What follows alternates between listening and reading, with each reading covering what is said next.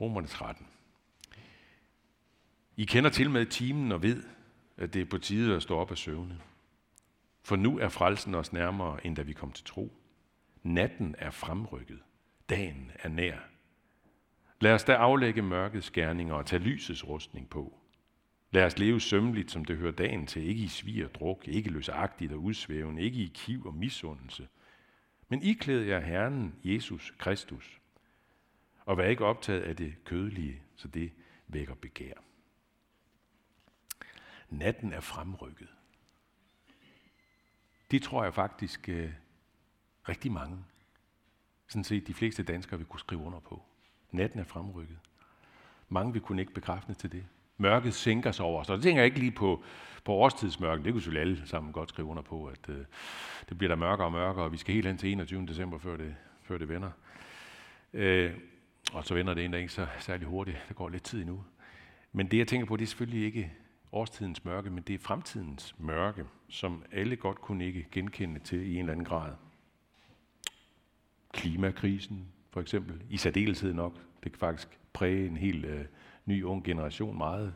Så der er det, der er lavet undersøgelser af, øh, psykologiske undersøgelser, som viser, at der er folk, der har klimaangst på en meget øh, dybdeborende måde. Det kan også være andre ting. Øh, det kunne være frygten for atomkrig i forbindelse med hele Ukraine-historien. Det kunne også være øh, sådan noget som øh, frygten for, øh, sådan lidt ubestemt frygt for en øh, global epidemi, en ny global epidemi, måske endnu værre end den, vi har haft med corona. Hvem ved, hvem ved? Eller måske for eksempel for nogens vedkommende kan det også være noget med, at nu har vi lige akkurat for, hvad er det, 10 dage siden, eller sådan noget, baseret antallet af mennesker på kloden. Nu er vi over 8 milliarder mennesker. Og kurven den stiger øjensynligt sådan der. Og ved, ingen ved rigtigt, hvor det ender hen. Jeg er faktisk ved at se en, øh, en Netflix-serie, en brasiliansk serie. 3% hedder den. Den kan jeg godt anbefale. Den er meget interessant. Den handler om, kort fortalt, at, at der kun er 3% af klodens folk, der sådan kan leve godt i, i, i sådan velfærdsliv, godt liv på kloden, mens resten, de bliver bare skubbet ud i sådan noget slum øh, liv, øh, et meget elendigt liv. Jeg læste øh, om en, en irsk forfatter, Mark O'Connell, som har skrevet en bog, som på dansk hedder Notater fra en apokalypse. Notater fra en apokalypse.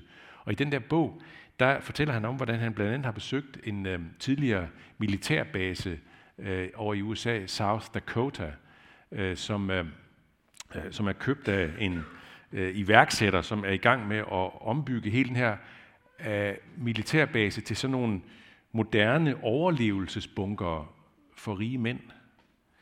Øh, han, har også, øh, han refererer også i bogen til flere samtaler med folk, der har nogle, nogle drømme om at kolonisere rummet derude, et eller andet sted, en planet. Øh, så var han også i New Zealand på et besøg der, og der så han, hvordan nogle amerikanske teknologimilliardærer øh, opkøber land og naturressourcer for at bygge luksuriøse overlevelsespalæer, hvor de så kan søge tilflugt, når katastrofen melder sig, eller revolutionen, som kan vende op og ned på hele verden. Øhm, og der er meget mere om det der ikke, i den der bog. Alt det der og meget andet, det viser et øh, livssyn, som, eller der, der ligger bag ved det, kan man sige, et livssyn, som forklarer rigtig meget af mørkesynet. Og det handler simpelthen om et livssyn. Helt enkelt handler det om et livssyn, hvor Gud er sat på pension. Det betyder ikke, at, at det store flertal af for eksempel danskere er ateister. Det viser undersøgelser. Det er der faktisk meget, meget få, der er. Som virkelig ateister. 5-7 procent siger undersøgelser. Resten, nej, de fleste har sådan en eller anden religiøsitet i sig. En eller anden grad af religiøsitet i sig. Det kan være, at nogle af jer herinde kan genkende jer selv i det. Det er der, I er cirka. Jeg har ikke nogen stor gudstro, men en, en, ja, en eller anden, man kan ikke rigtig, at det der med, øh, der er mere mellem himmel og jorden, vi kan forklare, det er jo sådan næsten blevet den almindelige danskers trosbekendelse. Så det er der, men det betyder alligevel ikke, at Gud spiller nogen stor rolle i det store billede, det rationelle billede af verden, sådan som verden er skruet sammen, sådan som naturvidenskaben fortæller os det. Når Gud ligesom er regnet ud af den der ligning, ja, hvad er der så udsigt til? Så er der egentlig kun udsigt til, at universet en dag vil gå under. Det er jo den fuldstændig logiske tænkning i moderne naturvidenskab, hvis man trækker Gud ud af ligningen.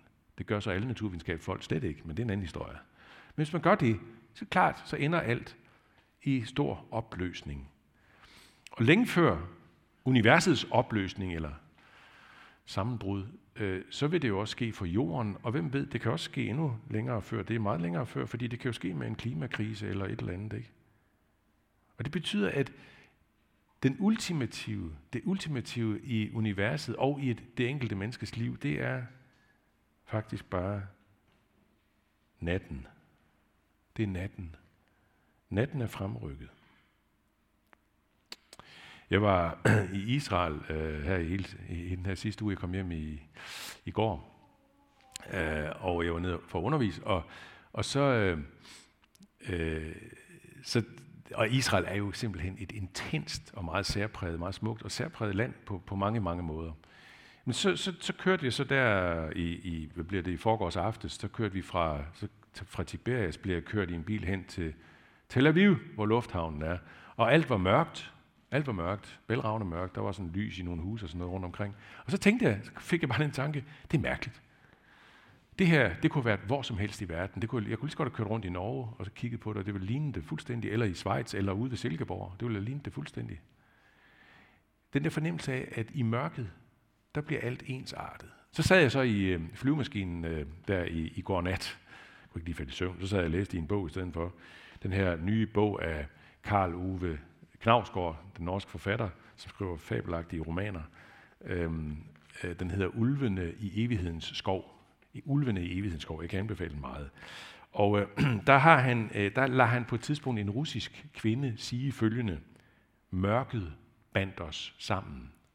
Mørket bandt os sammen. Og jeg tænkte, ja, der har vi det. Mørkefarven binder rigtig mange mennesker sammen. Mørket, det er den der sammenbindende, ensartede øh, grundfarve for rigtig mange i deres liv.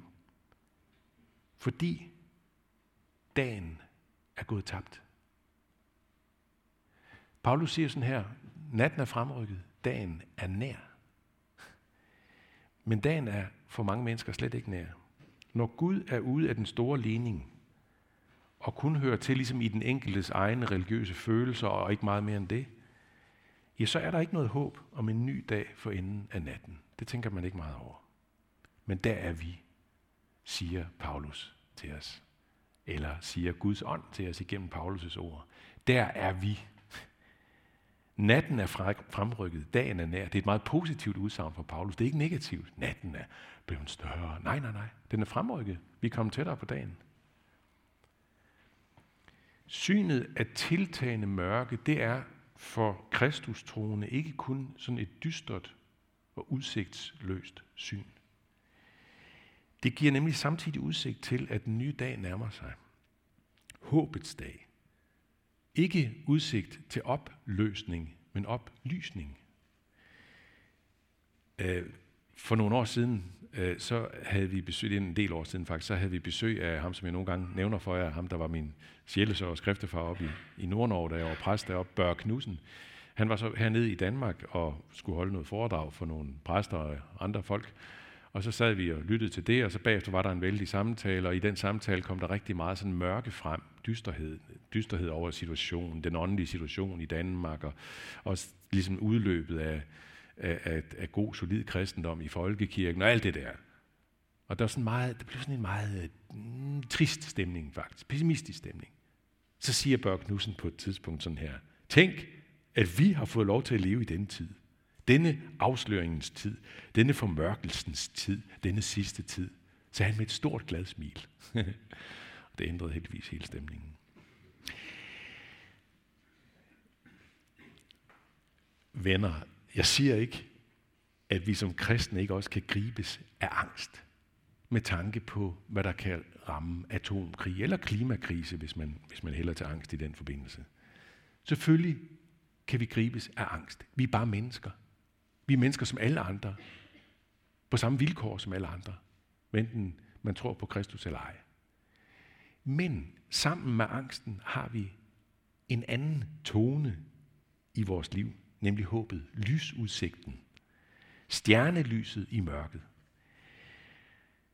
på en måde lidt ligesom det jo bliver dyrket af alle danskere, for eksempel, igennem hele adventstiden, og jeg synes, det er helt vidunderligt faktisk, ikke? Altså, her kommer vi ind i den mørke tid, men så bliver der ellers tændt lys rundt omkring. Nu kan godt være, det er dæmpet lidt ned i forbindelse med øh, hvad hedder det, krisen i Ukraine og alt det pengene der. Ikke?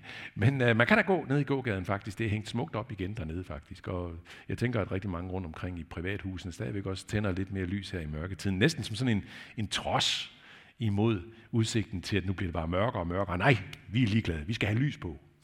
Der skal være noget lys. Der skal være trods. Vi insisterer på lyset. Og jeg synes, det er et skønt billede på det, som vi opfordres stærkt til af Paulus i hele vores livstænkning og livspraksis. Insister på lyset, siger han til os. Selvom det bliver mørkere og mørkere. Han siger sådan her, I kender til med timen, og ved, at det er på tide at stå op og søvne. Øh, mener han, når han siger, at I kender timen, mener han så, at vi kender timen for Jesu genkomst? Er det det, han mener? Nej, det mener han selvfølgelig ikke. Det var der ingen, der mente. Selv ikke Jesus. Jesus sagde faktisk engang, han omtalte tit sig selv i tredje person som menneskesønnen. Han sagde, ikke engang menneskesønnen kender dagen og timen, når han kommer tilbage, og alt bliver lyst igen. Men det, Paulus mener, det er, at vi kender timens væsen, dens betydning, dens mening. Vi ved, at den kommer en dag, den endegyldige time. Den time, hvor, ja, hvor timerne stopper, hvor minutterne stopper, hvor årene stopper, og hvor evigheden træder ind. Evigheden som det ene vidunderligt store nu for alle, som er forbundet med Kristus. I kender til med timen og ved, at det er på tide at stå op af søvn. Stå op af søvne. Ja, det udfordrer Paulus så i nogle meget livsnære udsagn om at leve sømmeligt. Leve ordentligt. Ikke kaste sig ud i et liv, som kun handler om én ting, nemlig at skaffe sig selv så meget nydelse som overhovedet muligt i det her ene liv, vi har på den her klode. Vi har 80, 90, 95 år, måske 96, som min mor, der døde i sommer. Nej, siger Paulus. Vær ikke optaget af det rent kødelige, siger han. Altså det rent materielle, kroppens og sindets her og nu tilfredsstillelse. Nej, nej, nej. Lev meget mere håbefuldt end det med meget større livshorisont end det, end 80-90 år. Byg ikke luksuriøse overlevelsespalæer, men brug heller jeres kræfter og jeres tid og penge på andres ved og vel. Og I klæder jer så hele tiden, igen og igen, Kristus, siger han så. Så håbet ikke dør i jer, så lysglansen ikke aftager, så natten ikke fremrykker uden udsigt til dagen. I det gamle testamente, der, det, det ved en del af jer godt, der er der, er der, øh, nogle, der er en stribe profetiske skrifter, som de blev kaldt. Øh, og i de her skrifter er der meget ofte øh, to ting i spil, næsten, jeg tror I alle sammen. Øh, nemlig dels sådan meget, meget mørke udsagn om fremtiden for Israels folk. Samtidig med, at der også er håbs glimt, håbs lys længere ude. Og en af de allerlængste af de her skrifter, det er Jeremias' bog, Øh, og det tegner jo et meget, meget dystert billede af Israels fremtid. Vi befinder os i det, der hedder 600-tallet, altså 700 før Kristi fødsel. Øh, og, øh, og, og Jeremias, han, han får ret. Israel ender jo i et kæmpe mørke fra begyndelsen af det 6. århundrede, altså omkring 597, der vælter det hele over inden, fordi der kommer stormagten Babylonien. Der var to stormagter dengang i det område der, Ægypten, Babylonien. Babylonien over østfra kommer og vælter Israel vælter templet helt bogstaveligt, øh, og tager en hel masse israelere med sig, en masse jøder øh, med sig tilbage til Babylonien, alle de betydningsfulde, indflydelsesrige jøder, og de bliver fanger der for resten af livet. Så det, det går i opfyldelse, det Jeremias profiterer fra Gud af til folket. Men midt i den her bog, i kapitel 32, er der et meget, meget interessant kapitel som handler om at insistere på, at lyset alligevel til syvende og sidst vil vinde over mørket. Det, der sker, det er, at Jeremias får besked af Gud på, hvordan sådan en profet oplever at få besked af Gud, det ved jeg ikke. Det er ikke sådan noget med, at Gud står lige foran ham og snakker, men profeter har en særlig gave der, også dem, der findes nu om stunder. Uh, han får en besked fra Gud om, at han skal købe en mark et sted i, i Israel, et sted, der hedder Anatot. Og den her mark, uh, den, uh, den skal han plantet til, øh, som om der er en fin fremtid der, og det skal bare vokse, og det er godt. Jeremias han gør det, men han kan ikke forstå det. Og han giver udtryk for over for Gud, jeg kan ikke forstå det her. Det giver jo ikke mening, fordi om ikke så lang tid, så, så bliver det her land lagt ned fuldstændig ødelagt. Og Gud svarer på det. Gud svarer med en bekræftelse på Jeremias' pessimisme. Opløsningen eller ud, øh, undergangen, kan man sige, af landet bliver til virkelighed. Men det ender ikke der, siger Gud. Der er håb bag håbløsheden. Og det skal demonstreres ved købet af den her mark. Købet af marken handler om at signalere, at Gud ikke har glemt folket. Tværtimod. Og nu ved jeg ikke, om det kan komme op på, på skærmen, men en tekst fra, fra Jeremias' bog, som jeg har lyst, lyst til at læse for jer, hvor Gud svarer sådan her. Jeg samler dem fra alle de lande, jeg fordrev dem til i min store vrede, min harm og mit raseri. Og jeg fører dem tilbage til dette sted og lader dem bo trygt. De skal være mit folk, og jeg vil være deres Gud. Jeg giver dem et hjerte og en vej, så de altid vil frygte mig, og det må gå dem og deres efterkommere godt. Jeg slutter en evig pagt med dem. Jeg vil ikke vende mig fra dem, men handle godt imod dem.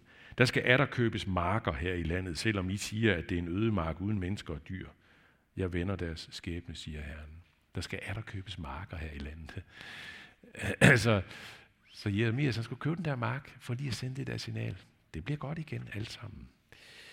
Jeg læste en bog for nogle år siden øh, af svenskeren Magnus Malm, som, som er oversat til dansk. Mange af hans bøger er det. Og øh, han, han har en meget, meget, meget skøn kommentar til det her, og den skal vi også lige have op på, på væggen. Skal I prøve at se, hvad han siger. At leve som dagens barn, altså dagens barn, der mener han det her, Paulus skriver, dagen er nær. At leve som dagens barn betyder, at vi så vidt muligt lever som på den dag, allerede nu. Det betyder, at vi i vores personlige liv og i kirkens fællesskab og tjeneste i verden gør det håb, som vi taler om, så tydeligt som muligt, som mennesker kan se det og omvende sig til Kristus. At leve profetisk er at leve foregribende, som et tegn på det, der skal komme, også når alt omkring os taler imod det. Et profetisk tegn bygger ikke på menneskelige beregninger over, hvad der kan lade sig gøre, men på, at den levende Gud vil handle, når hans tid er inde. At leve som dagens barn. At leve som håbets børn. At leve fortrøstningsfuldt, selvom jorden skulle blive mere og mere trøstesløs. At leve som et tegn på andre, for, for andre, der kun ser trøstesløsheden for sig, når de kigger langt frem. At leve på en måde mindre bekymret. Selvom vi også kan være bekymrede. At leve, også at leve mindre bekymret. Og det handler jo rigtig meget om vores livspraksis. Det handler meget om vores livspraksis for dem omkring os, som endnu ikke har fået fat i det håb. Men det handler også om vores livspraksis for vores eget håbs vedkommende, for selv at blive fastholdt i håbet. Og det fastholder vi allerstærkest med en håbefuld livspraksis. En livspraksis med stort blik for vores omgivelser, vores medmennesker. Sæt planter på din mark og del gavmildt ud af planternes frugt. Liv som om det liv, du har nu, kun er begyndelsen på et langt større og bedre liv.